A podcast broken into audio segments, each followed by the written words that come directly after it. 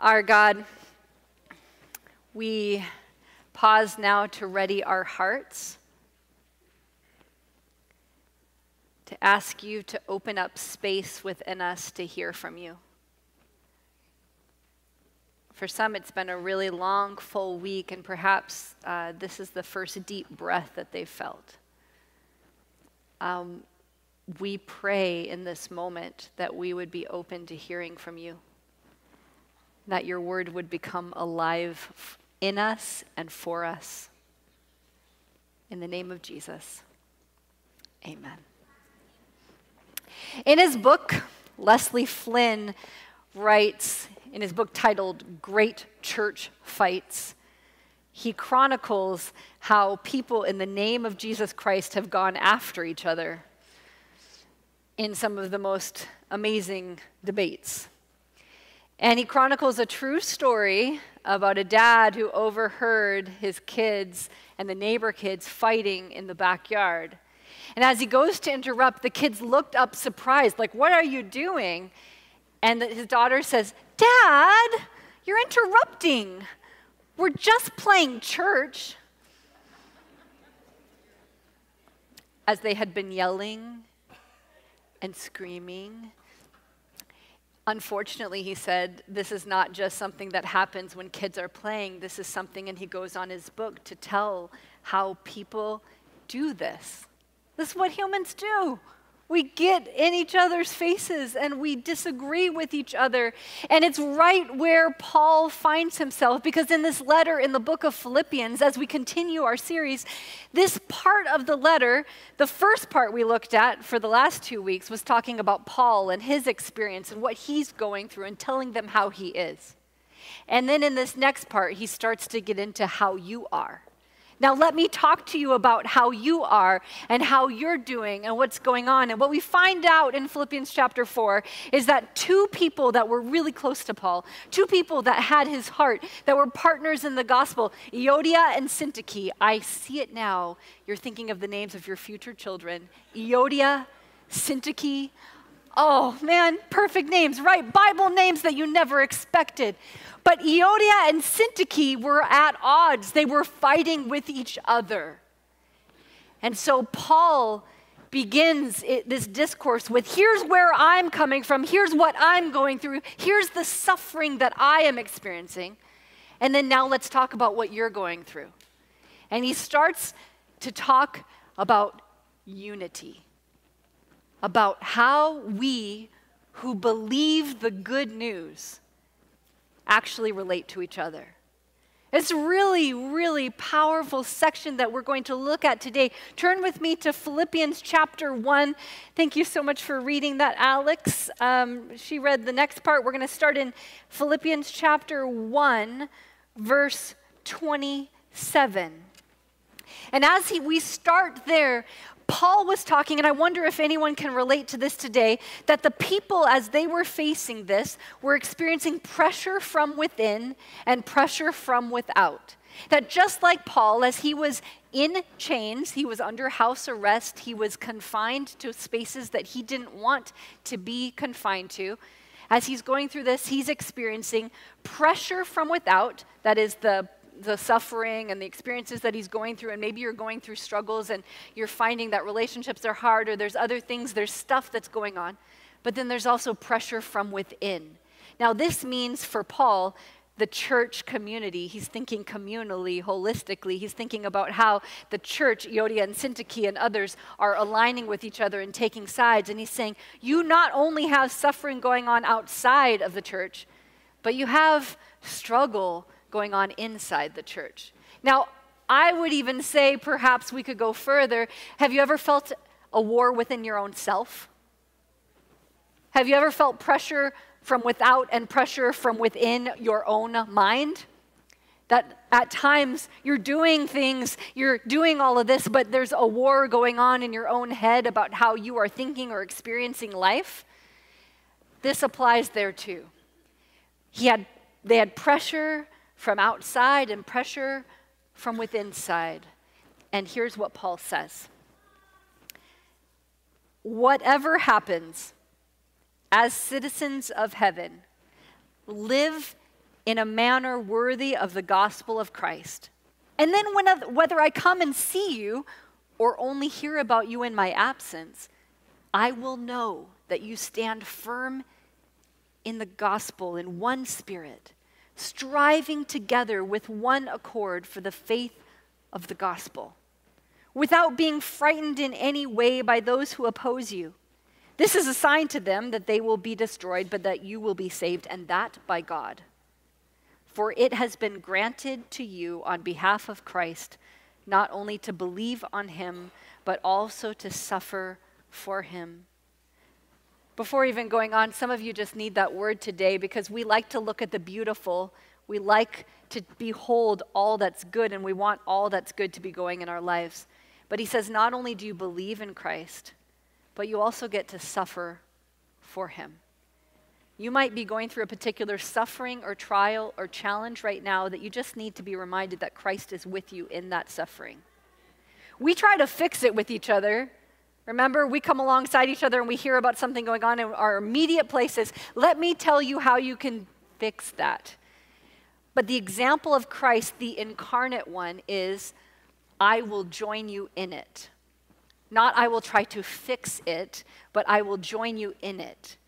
And by doing that, Christ was able to effect change in our lives. And so here we see Christ reminding them through Paul that you not only believe, but you also are having the privilege of suffering for him. Since you are going through the same struggle you saw I had, and now hear that I that you saw I had, and now hear that I still have. There are some of you right now that are going through struggle and suffering, and others are inspired by watching you. You don't even know it, but your kid is paying attention to how you're going through that. And it's a witness to the power of God in your life. Then he goes on to say, therefore, if you have any encouragement from being united with Christ, if you have any comfort from his love, if any common sharing in the Spirit, if any tenderness and compassion, then make my joy complete by being like minded, having the same love, being one in spirit and one in mind. Can you hear his passion, his pleading for the church that he wants to be united? that he wants them to know that they can be all together one spirit, one love, one mind. Do nothing out of selfish ambition or vain conceit, rather, in humility, value others above yourself, not looking out for your own interests only, but each of you to the interests of the others. Paul's pleading with them for unity as they struggle and contend with the gospel. Yet it is so easy for us to misunderstand each other. It's so easy for us to assign motives that aren't there. I know what I saw, you could say to your family member or to a fellow church member. I know what I saw. We know motive, do we? Do we really? There's this uh, much lighter, lighter, story, but I, I traveled um, to my doctor of ministry classes each year, and some classmates traveled from further, and one of our cohort members traveled to our cohort every year from Australia. Wonderful guy, loved it. We were talking through one of the situations he was facing in his church, and he was telling this story, and he said, You know, he spit the dummy as he went on to tell the story, and I said, Spit the dummy. And he said, You know, he threw a wobbly. And I said, Tell me uh, more. And he said, He had his knickers in a knot. We were literally having a conversation about what one thing meant by using another thing that I didn't understand in order to use another thing that I didn't understand either. Spit the dummy, dummy threw a wobbly, had his knickers in a knot. I had to have explanation at each one. And yet, sometimes we try to explain where we're coming from with each other, and we miss each other in the same way. And we don't even come from halfway across the world we just don't understand each other. So it's like, this is obvious. Of course, this is clear. Of course, you can understand what I'm about to say to you. But I say it, and Ernie has a different interpretation of it, right? And then I try again, and, and your, your loved one just doesn't get it because we're trying. Paul's speaking to a church that is in this heated struggle they're choosing sides, they're going through this, they're struggling, and he's saying, in the face of all of this, he's calling them to unity.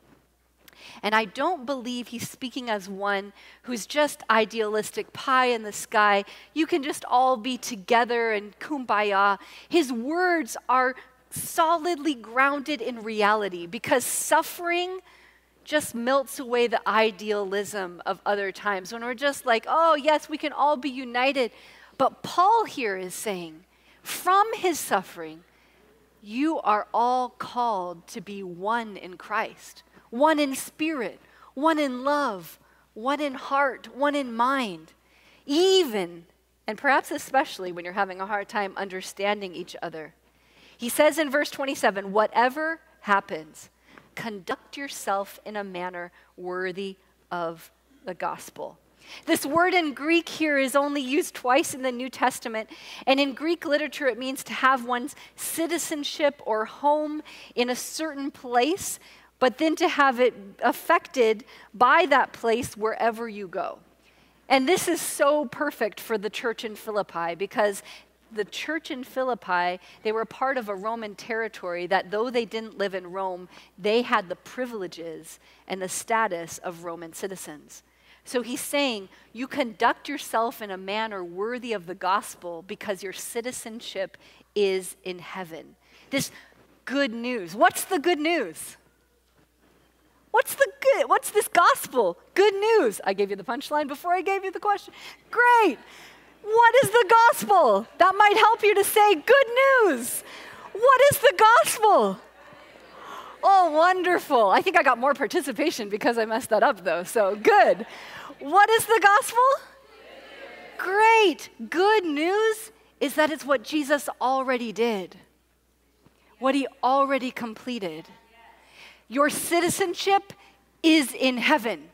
Therefore, you act in a different way, Paul says. It's not because you're trying to become a citizen. Some of you have been through that process, bless you. But our passport already has our picture and we're citizens of heaven. And because of that, because of what has already happened, because of who Jesus is and what has been done, we then act differently. He says, We, whatever happens, conduct ourselves a man, in a manner worthy of the gospel, even when that family member at that Thanksgiving says all the things that trigger you. We conduct ourselves in a manner worthy of the gospel, even when they threw you under the bus in front of everyone at work. We conduct ourselves in a manner worthy of the gospel when not only is it something in your mind that you think that this is happening, but it's actually showing that it is true that they are doing that. We conduct ourselves in a manner worthy of the gospel because of what is already determined by what Jesus has done. We are citizens of heaven. And so, even though you don't live in Rome, and we don't live in a perfect world, as Dr. Brand said, it's, it's still beautiful, but there's so much more coming. Even, even then, we conduct ourselves as citizens of this place. Because of what Jesus has done, by what you do, you demonstrate who you are. So Paul says, live a life that is worthy of your citizenship. Verse 28, he says, he mentions those who oppose them. And if you could earmark Acts chapter 16, 20, and 21, that's a spot you can go back to and read about the political pressure that was being faced by those in Philippi. In Acts, it, it's these pressures that they were experiencing and going through. And the com- command from Paul is that you can only stand up against the outward attacks as you fortify and stand together internally. So, as you stand together as believers, you can withstand the pressure from without. As you stand together inside of yourself, you can withstand the struggle in your family or in your workplace, in the places that you go. Stand firm, contend with the gospel, stand in one spirit, and Paul's words actually mean stand as one person. How is it that they are able to do that? Seriously, Paul, it's hard enough with the people that I choose as my friends, the people that I like and understand well, but you're talking about a group of people that do not always disagree agree. They do not always agree with each other. We talk about this all the time. It's something that comes up regularly in conversation. We're so divided. You just start talking about just things that we've taken off the table to talk about. Oh, well, you don't talk about politics and you don't talk about religion, right? But there's so much that we don't talk about because of what stress that might bring. And we're divided along the lines of our age and our experience and our class and our education level. How in the world, Paul, are we expected to come all together to be of one mind, one spirit, one heart? What in the world? Paul is not an idealist. Paul is speaking from a vision that is from God. Paul says, since we have this opposition from outside of us, since we have this opposition that is going on, we are called to be even more strong in our unity inside. One love, one spirit, one mind. Now, lest you think that they just were easier to get along with back then, lest you think that the church didn't have any reasons to get upset, they all came from all different parts just like us. We're not more divided than they were. But one thing that's interesting and slightly different about our culture is we can have this culture of individualism. It's a superstar culture.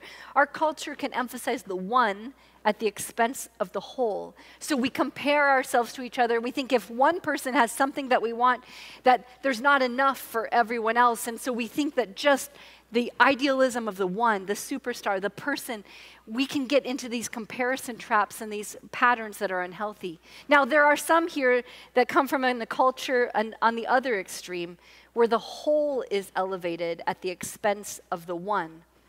They were coming from more a communal mindset and culture. So, as we look at this and understand this passage, Paul is saying you come at this from an understanding of both the whole and the one. That there is this one spirit, one mind, one soul. And how in the world does that happen? He goes on to tell us that in Philippians chapter 2. That statement that we, as we go from the pressures from without on Philippians chapter 1, you go into Philippians chapter 2 and it says, Therefore, if you have any encouragement from being united with Christ, if any comfort from his love, if any common sharing in the Spirit, if any tenderness and compassion, all of these statements, these if then statements, would be better off read as since then.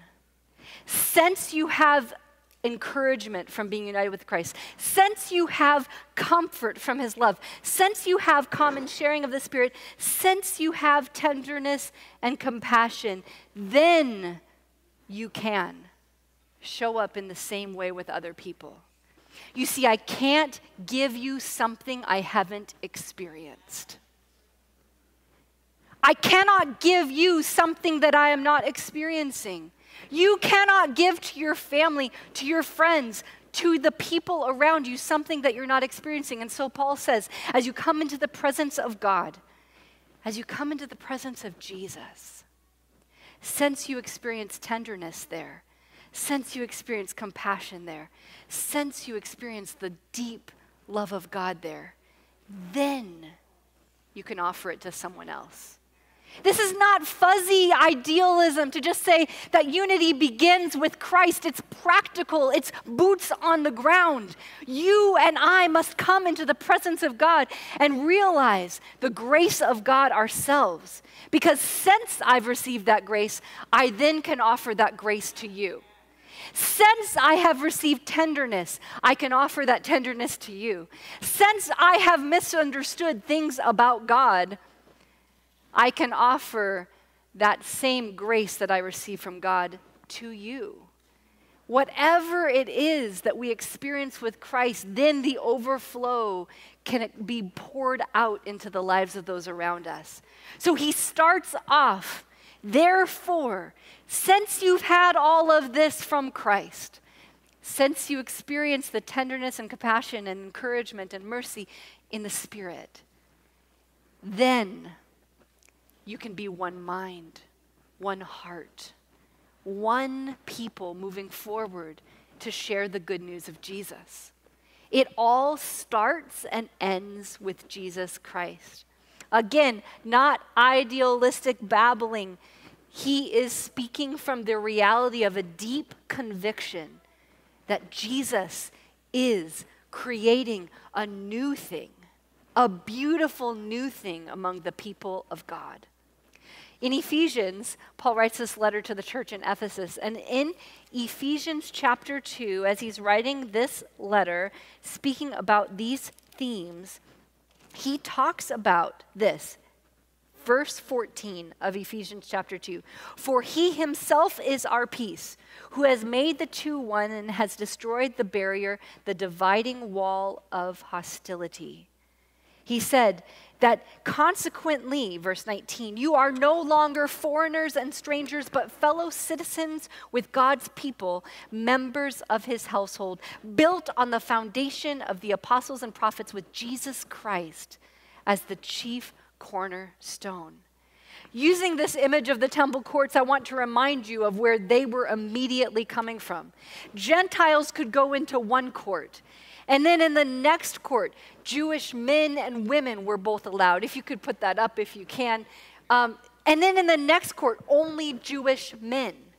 And this dividing wall of hostility was actually found, if you look at the next picture, that with the inscription that reads, Whoever is captured will give himself, have himself to blame for his subsequent death. These ominous words were actually inscribed on one of those dividing walls between the temple partitions.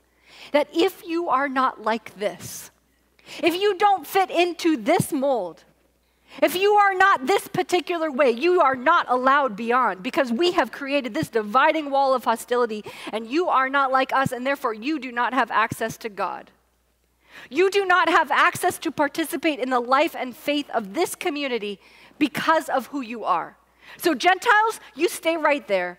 And women, you don't go beyond here. And only Jewish men are allowed in here. And then only the priests in there.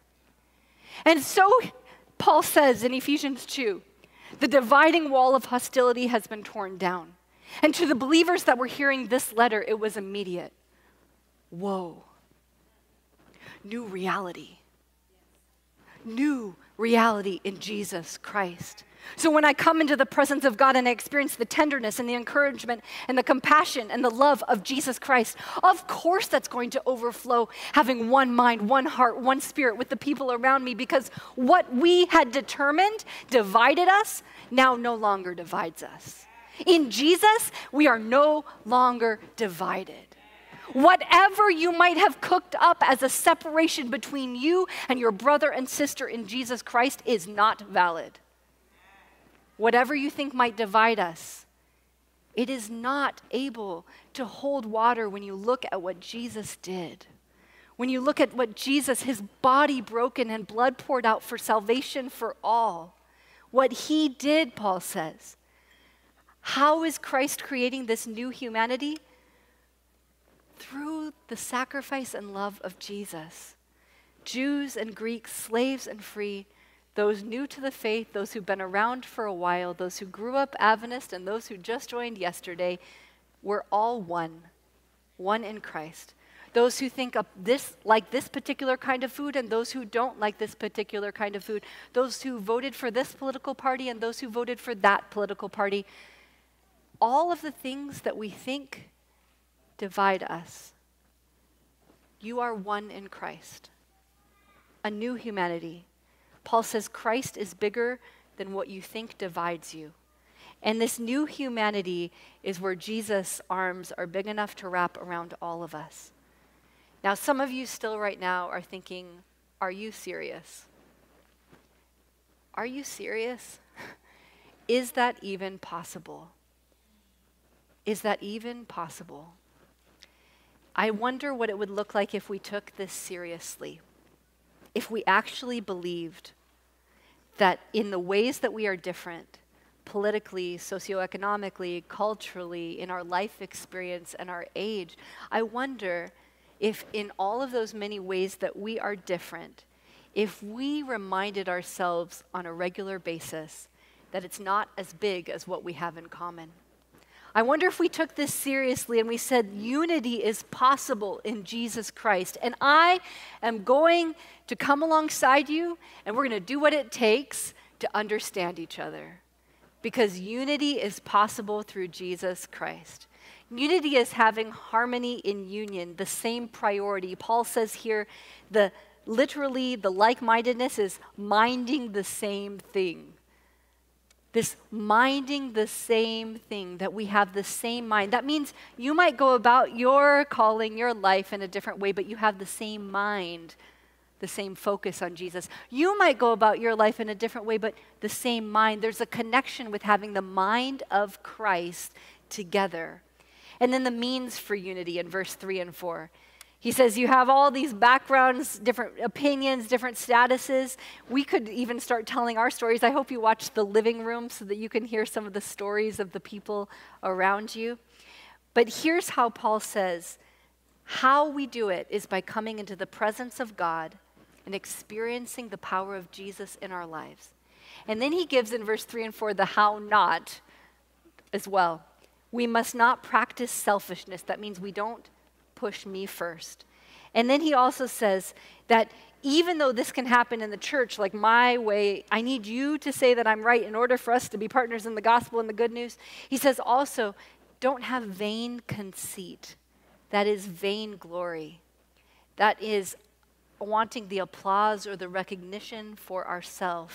That, as we said before we began this worship service, it's all for the glory of God. That's what it's about in my life and yours. It's all for the glory of God. So he says, don't put yourself above other people. Don't have vain conceit, which is trying to get glory for yourself, but instead, practice humility of mind. That means having proper estimation of yourself. That means I am not nothing and I am not everything. So, some of you here today need to be reminded that you are not nothing, that you are precious, that you are enough, that God has redeemed you. And if you're slumping lower and going into depression because you don't feel worthy, you need to rise up and remember who you are and whose you are. And he said, You're not everything. You might be esteeming yourself right up here, and you need to remember your common humanity, that we are all saved by grace. So you are not everything and you are not nothing. And as we meet on this common ground of grace in Jesus Christ, you have the proper estimation of yourself, humility, finding common ground. I like how the NASB puts this next phrase do not merely look out for your own personal interests, but also the interests of others. Paul recognizes the tension that exists in humility, and without this sentence, we could have taken him to extremes self degradation, self hatred, but there's this balance. He says, not only your own interests. In other words, you cannot ignore your own interests because it'll come out passive aggressive and all sorts of, all, if you don't own what you need. He says, look out for others in addition to your own interests. So you have things that you need. That's okay. But value your needs as much as you value other people's needs, and vice versa. Value other people's needs as much as you value your own needs. He says, This is how we live together in this one mind, one heart, one faith. Can we agree together, church, that Christ's body bro- broken and blood poured out for the salvation of the world is enough to unite us? Can we agree together that our common need for grace is what anchors us? as a people? Can we agree that we all have this same need, that we meet on this common ground? Imagine if this became your mindset. Imagine if we lived from this reality. That doesn't mean it's easy, and it wasn't easy for that church, for Euodia or Syntyche or for Paul, but it was a vision, a compelling vision that they kept seeking to live by. I want to show you what this looks like. Choir, could you come up and help me for a moment? Now, as they're making their way forward, I'm going to just share a few things for a moment because you can use a choir, you can use a band as this image. And I think it's really helpful for us to understand. Some of you are musicians that play different instruments. There's in music, there's melody and harmony, there's rhythm, there's all sorts of things going on musically here. But when musicians, when singers all sing or play their part, what happens is amazing. It's beautiful. When they all follow the conductor or the director, it's beautiful what happens. Now, what if a person rewrote the song and they all played or sang the same exact part? Well, it's beautiful. But when we all sing our own unique part, having like mindedness that is then expressed through our own particular reality, what happens is beautiful. I wonder if we could hear what if a part, if it was all of us singing the same part?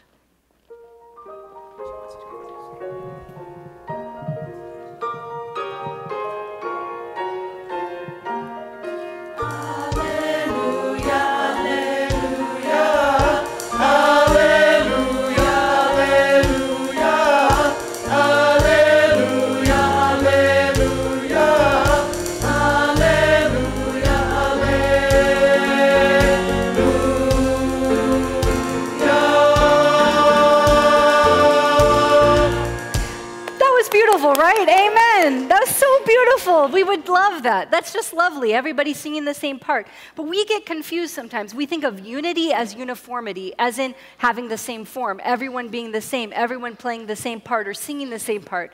But what if there could be a way to understand that we have the same heart and mind of Christ, that we can be all united, but singing our own part?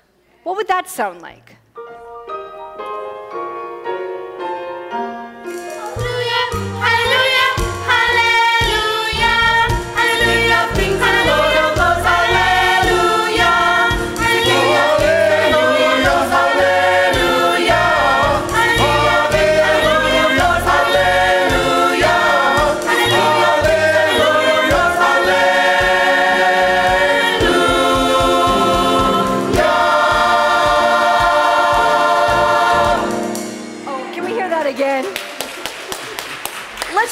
One more time, just one more time.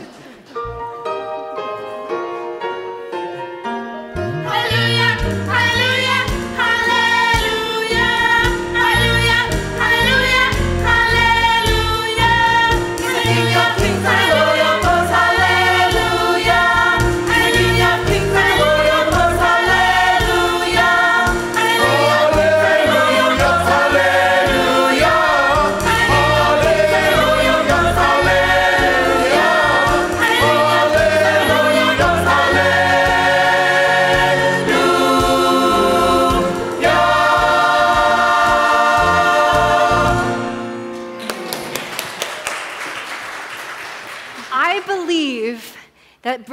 most glory to God and the most pleasure to God when we all know our part, not esteeming ourselves higher or lower, but meeting on the common ground of the grace of Jesus Christ.